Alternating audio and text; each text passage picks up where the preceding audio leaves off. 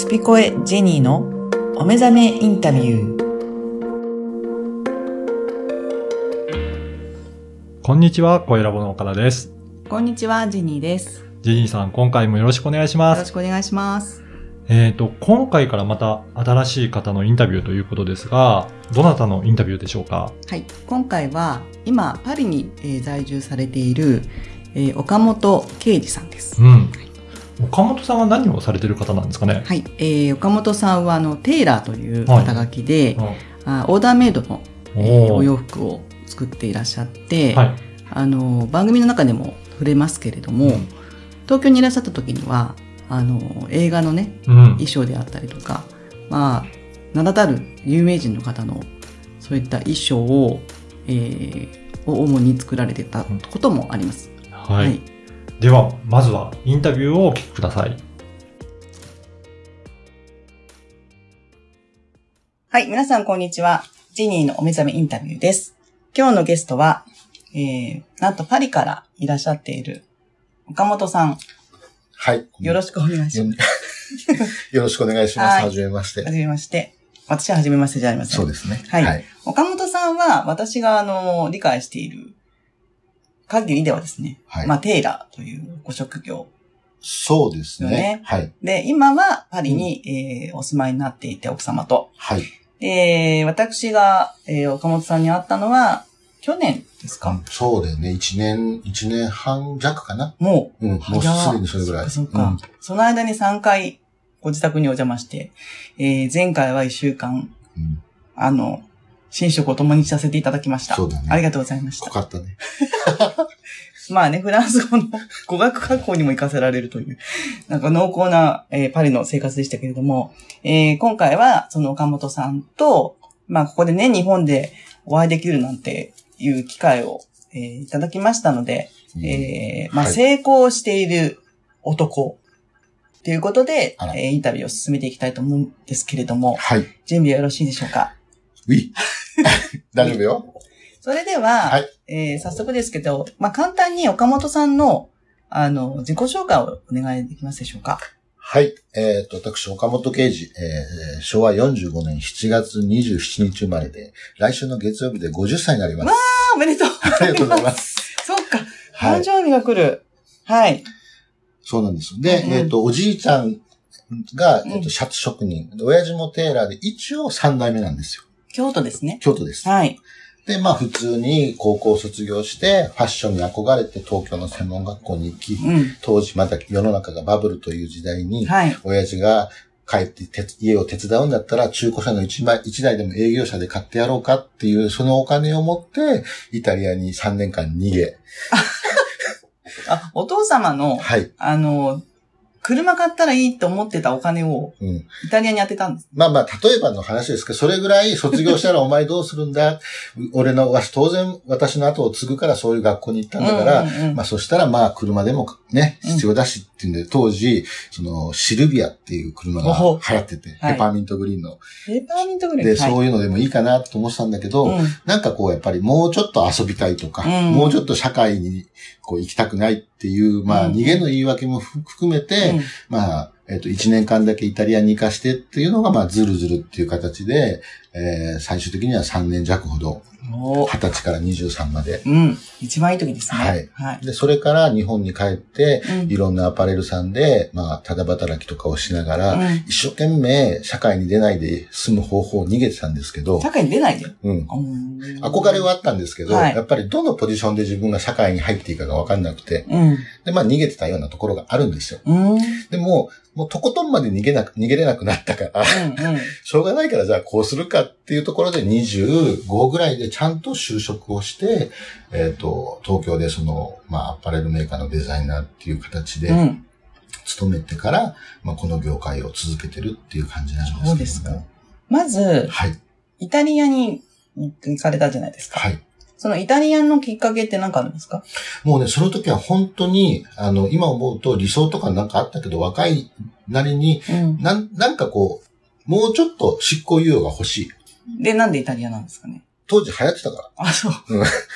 それバブルでですか？バブルですバブルで流行ったし、イタリアブームっていうので、ファッションも料理も流行ってたし、うん。フランス、パリっていうのも憧れではあったんだけど、うん。そこまでこう、高い望みを持って勉強したいっていうよりも、逃避的な自分もあったんで、やっぱり一番のパリよりも、ちょっと二番目のミラノにうーん。逃げようかなっていうちょっのも、と遊べる感じがしたのかな？そう、ミラノは。遊べるっていうかまあ、一番のパリに行くほど、なんか志がない自分に、こう、不安があって、うん。でも、じゃあ2番の街に行こうかなっていうので、うんそのイタリアに行ったようなもんで、そんなに正直言うとやっぱり若い頃に行ってたんで、高い志っていうのも自分の夢と理想はあったけど、それをもっと具現化するために行ったっていうよりかは、なんか模索するためでもあり、逃避のためみたいなところは、まああったかなっていう。う。うんんでも今振り返れば、その経験、経験値が結局、まあその最終的にうん。どんどん作品に現れていくっていう感じ。それはね、やっぱり帰って、もううん30年経つ今じゃなしに、帰ってきてから5年、10年経った時にすごくボディに感じ、じわじわ感じたのが、うん。向こうでその何を見たとか、何を学んだっていうことよりも、その最初は逃避で行ったんですけど、うん。行くことによって目的は達成されたんですよ。うんうんうん。行くってことね。行くってこと。それから先は、じゃあ何するってなると、することないから、うん。なんか本当に毎日部屋にこもって三角座りしながら、どうしようどうしようっていううん。時間を1年以上続けると、うん今で言ったら、まあ、鬱に近いような、うん。当時そんな言葉もなかったし、うん。それってやっぱりね、向き合うってことだったのかな。と思って多分日本にいるとまだ若いから友達と飲みに行ったり、彼女と遊んだり、まあ当然言語としてテレビ見ても、こう、ぼーっとしながらバラエティ、バラエティ番組見てごまかせたかもしれないけど、友達も彼女もテレビ見ても何言ってるかわかんないってなると、結局はもうじーっとしてるしかしょうがない一年って、その、その時はもう、それがもう必死だったから覚えてないけど、後々こう、時間とともに考えると、あ、向き合う時間だったのかなと思うと、すごくそれは、その、何かを学んだとかっていうことよりも、なんかすごく助か今の自分の軸になってる気はして、いい経験だったかなとは思ってますうんうんうん私が今ちょっと今岡本さんの話聞いてて、うんあの、お目覚めセッションっていうのをやってるんですけど、はい。その、今の内省するっていうか、まあ、自分を見つめるっていうのっていうのを、うん。なかなかできないじゃないですか。うんもう社会人になったらともかく、まあ大学まあ学生の時もね、はいはい。あの、いろんなことあるけど、うん。結局外側ばっかり追いかけていっちゃう、や若い世代って。うん。でもそんな時代に、あの、多感な時代うに、ん自分を見つめるという時間があるっていうのはすごく、すごいなと思うし、そう。それをやったから、うん。これからお話聞ける、うん。あれ、あんなことやこんなことっていうふうになっていくんだろうなって思った。うん。あの、うん本当にそれで、だから僕らも、その、そんなに大した一普通の人間で、何かに優れてる一郎のように何かは分かりやすい才能があるっていうかは、あの、そんなに強い、こう何かを持ってるわけでもないから、やっぱりそういう環境に意識的にか無意識的にか分からないけど、うん。若い頃に置けたっていうことが、うん。あの、すごくやっぱり、なんかありがたかったかなっていう結局それはでも岡本さんの本能よね。本能だけど、意識的にいける人は本当にもっとちゃんとこう理論があったり、筋道があったり、うんで僕はそうじゃなしに、たまたま逃げたつもりだったのに、そこが行き止まりで、なんか右もなければ左もないし、戻ることもできないし、どうしようどうしようって思って1年経ったら、ちょっとだけ誰かがこう手を差し伸べてくれて、出口が、出口っていうほどじゃないけど、出口かもしれない道がちょっと見えたかなっていう。んあそういうことでしたか。えーその後にミラノコレクションをやったんですか？いや、えっとね、それはもうちょっと後で、それから、えっと、3年間ミラノに行って、うん。それから日本に帰ってあ、きて、帰ってきて。うん。で、それから日本のあアパレルメーカーでうん。何年間か勤めた後、うん。えっと、実家の京都に帰って、うん。えっと、親父と一緒に、まあ、後を継ぐという形でまだ若かったから、うん。えっと、京都でお商売始めたんだけど、その能力はないけど理想だけが高すぎて、うんやっぱ親父のやる服作りは俺には合わねえって言って、自分でちっちゃいお店をスタートして、うんうん。で、その延長で、京都を拠点にしてるときに、年に2回ミラノコレクションをあ4シあ。ーズンやってたんですよ。そうなんですね。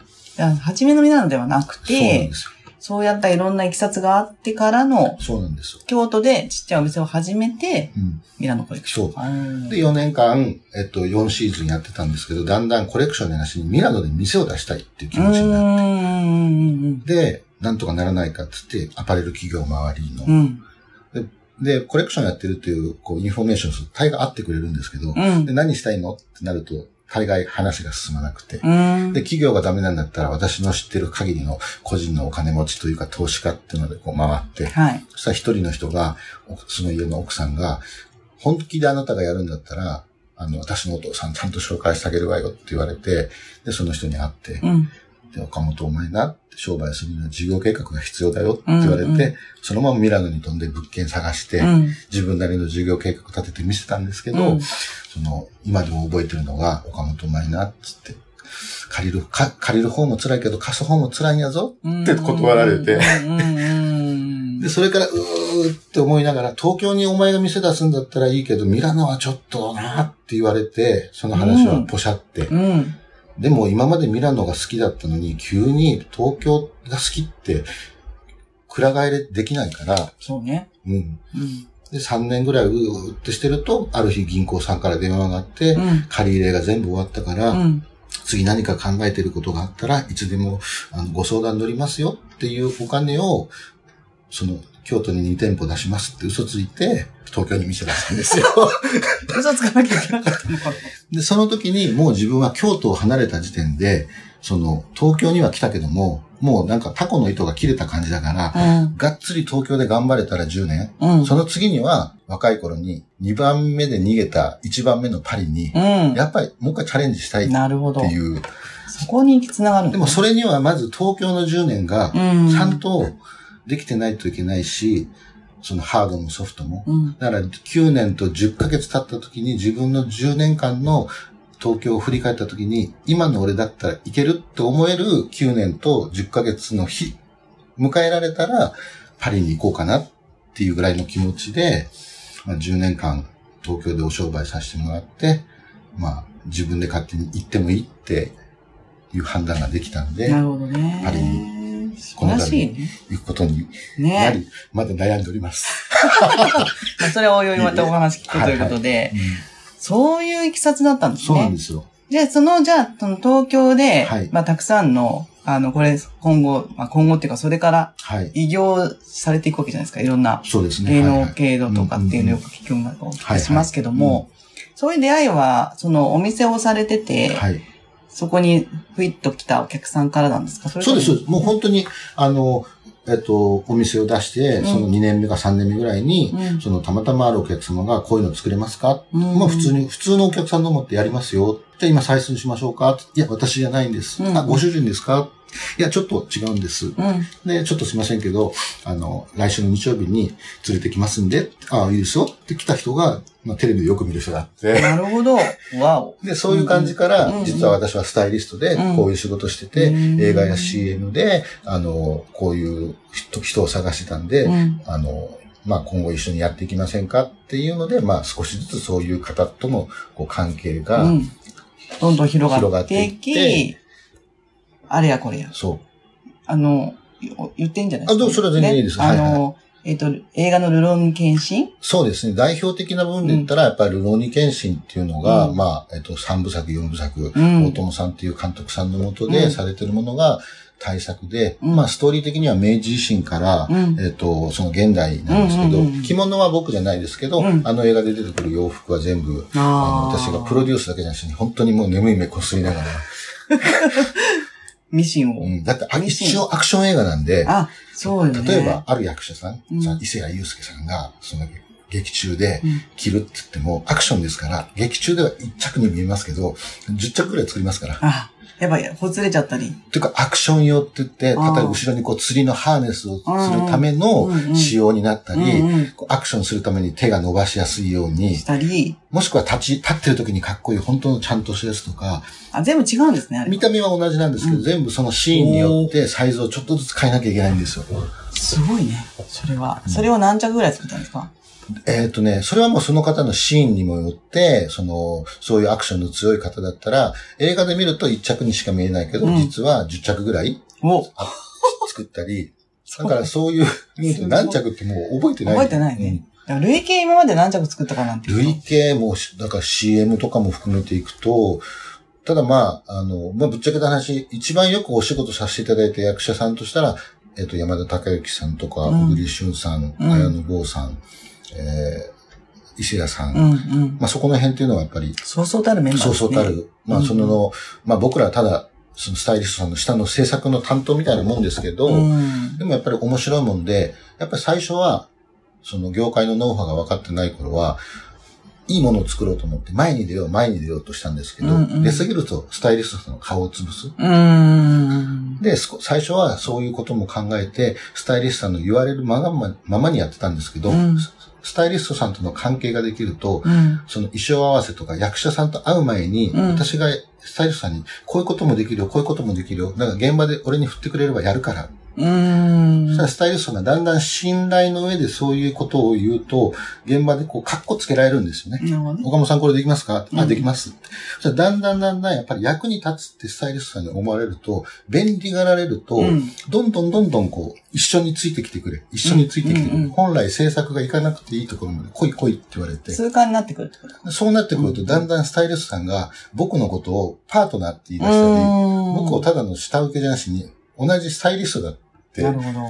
そうなってくると、そね。うん。その対等にものを言えるようになっていったんで、そこはなんか本当に楽しかったけど、ひ一つのこう、ビジネスのスタイルとして、お店をやってると、ついお客様だけの関係だったけど、そういうビジネスとして、組織というものを勉強させてもらったときに、うん。自分を必要としてくれる人のために一生懸命やってると、うん。その人との関係ができると、うん。その人が勝手に私を、上げてくれる先のうん舞台に連れてってくれるんだっていう、そこを無視して飛び越えちゃうと。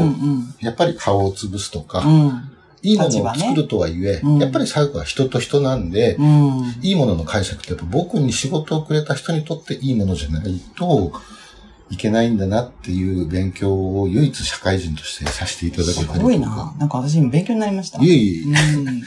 うん。でもやっぱそのチームワークというか、うんその人の立場、うん。で、誰をに、誰に対してそれをやっていくかっていうのきちんと分析されてるっていうのは、ありますよね。だからお店やってると、一人のお客様が自分の稼ぎで、うん自分の着たいものを、その自分のイメージで発注されて、だから僕はそのお客様だけを見ればいいけど、映画とかになると発注するプロデューサー、お金を出すプロデューサー、それから着る役者さん、うん。イメージする役者さん、あの、スタイリスト、バラバラな中で皆さんの顔を当然営業的に見なきゃいけない。うんでも一番キンキンに僕に注文をくれた人が羽ばたけるよううにん。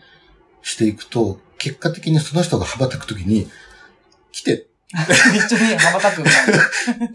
あ、じゃあ行くよっていう、そうなると彼が本当に有名になっていくと、うんうん。当然彼が次、大きい仕事が来ても、もう確実に、その仕事の打診の段階からも相談を僕が、うん。お互いやっぱりね、うん。いいですよね。じゃあやるかってうんうんいうスムーズに形で、いくし。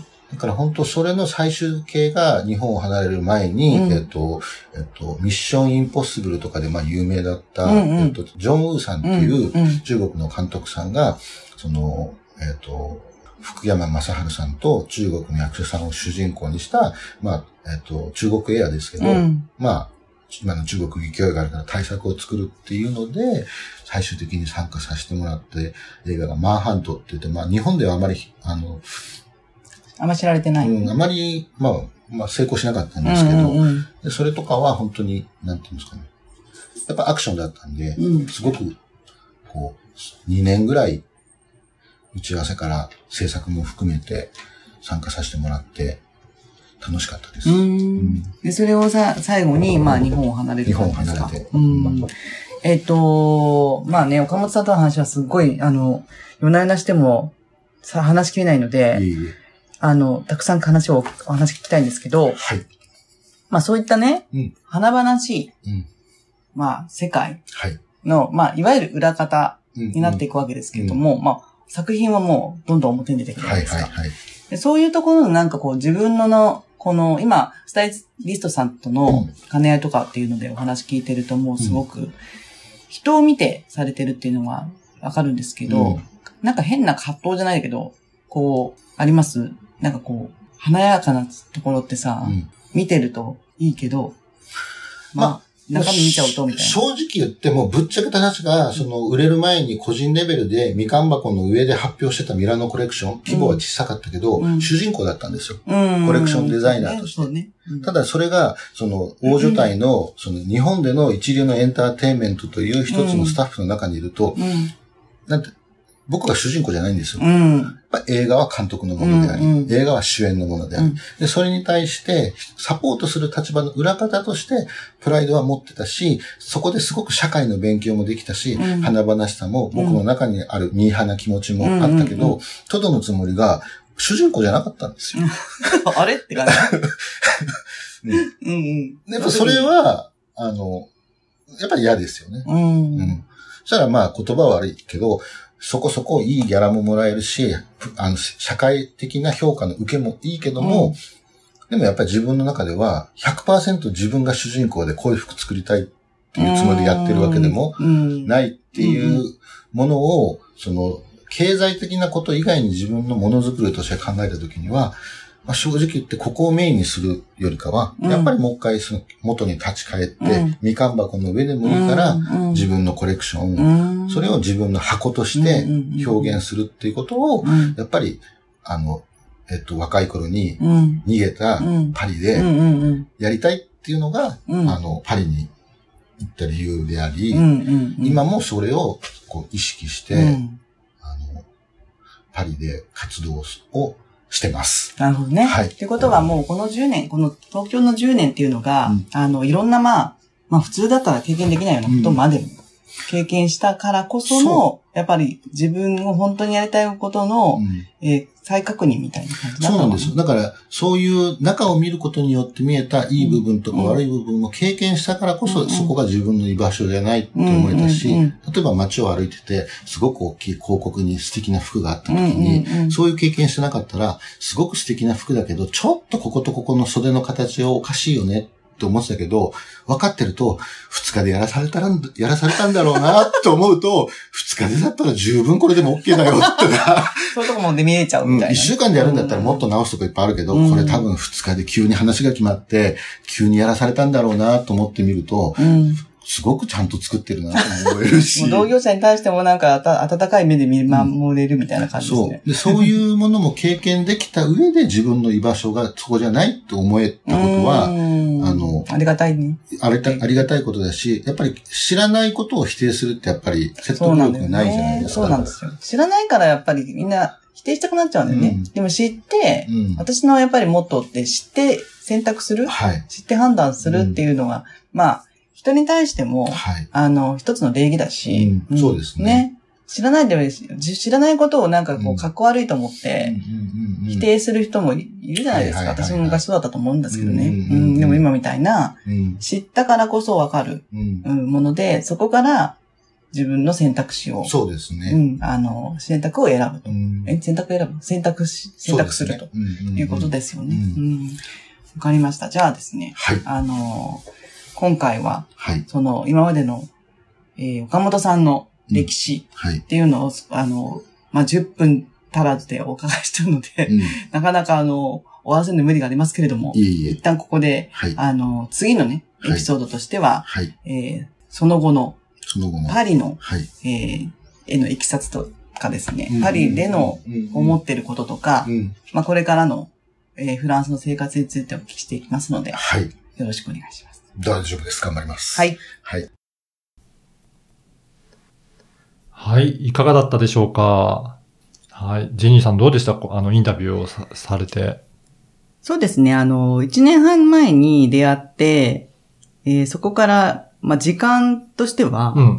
まあ、パリと、私は東京ですけれども、そんなあの距離がありながら、うん。3回もあの、あの、まあ、お会いして、はい。1週間、あの、寝食を共にするってこともあって、はい。いろいろお話は聞いてたんですけれども、やっぱこうやってあの、改めて聞くと、あ、こういう経歴だったのうんうん。っていうのがあって、すごく楽しかったですね。うんそうですよね。なかなかそういうふうに、かなり親密になっても、うん。じっくりと聞く機会もなかなかなかったりとかしますね。はい。うん。はい。ね、すごい、あの、岡本さんも経歴で、今、パリに、パリと東京行ったり来たりされてるんですええね。はい。うん。あの、まあ、パリがね、結局、本人の、ご本人の中で一番の街だったっていうのを知ってびっくりしたし、うんじゃあミラノっていう感じがするんですよ。うん本人が。うんなのでミラノが一番なのかなと思ったら、はい。実はパリだったっていうことね。と、うんあとはあの、最初に行ったミラノが、結局、まあ、えー現実逃避っていうことで、えー行ったっておっしゃってましたけど、はい。私のそのお目覚めセッションとすごく、えー通ずるものがうんあったかなって思うんですね。で、その現実逃避っていうとすごく、まあ、ネガティブに聞こえますけども、はい。実はあの、今まだ社会と向き合いたくないという、うん。ご本人の意思をうん。えー無意識に尊重していて、まあ、逃避っていう言い方が正しいかどうかははいわかりませんけど、それの時間があったから、今があるっていうふうに今思えば、うん。それは現実逃避でもいいかなと。うん。なんか捉え方ですかね。そうですね。やっぱりうん言葉がうん先行しちゃうので、はい。彼があの、番組の中でもおっしゃってたようにうん、当時は鬱っていう言葉がなかったのでってういう、ん。なので、そういう、今思えばあれも鬱だったかもしれないと思うけど、はい結局その言葉が、あの、どんなイメージを作っちゃうかっていうことで、うん。それにとらわれないで、まあ自分の、えー生きたいように生きた結果、悪いことにはならないし、むしろよく、良かったねってうん。思えるっていうことも、私の中でも発見でしたね。うん。そうなんですね。ぜひぜひ、あの、興味ある方は、うん。えー岡本さんの過去のあれ記事ですかね。はいあの記事の URL もうん掲載させていただきますので、はい。どんな方なのか、あとどんな作品作られているかっていうところも、ぜひホームページからチェックいただければなと思います。はい。はい。今回もどうもありがとうございました。ありがとうございました。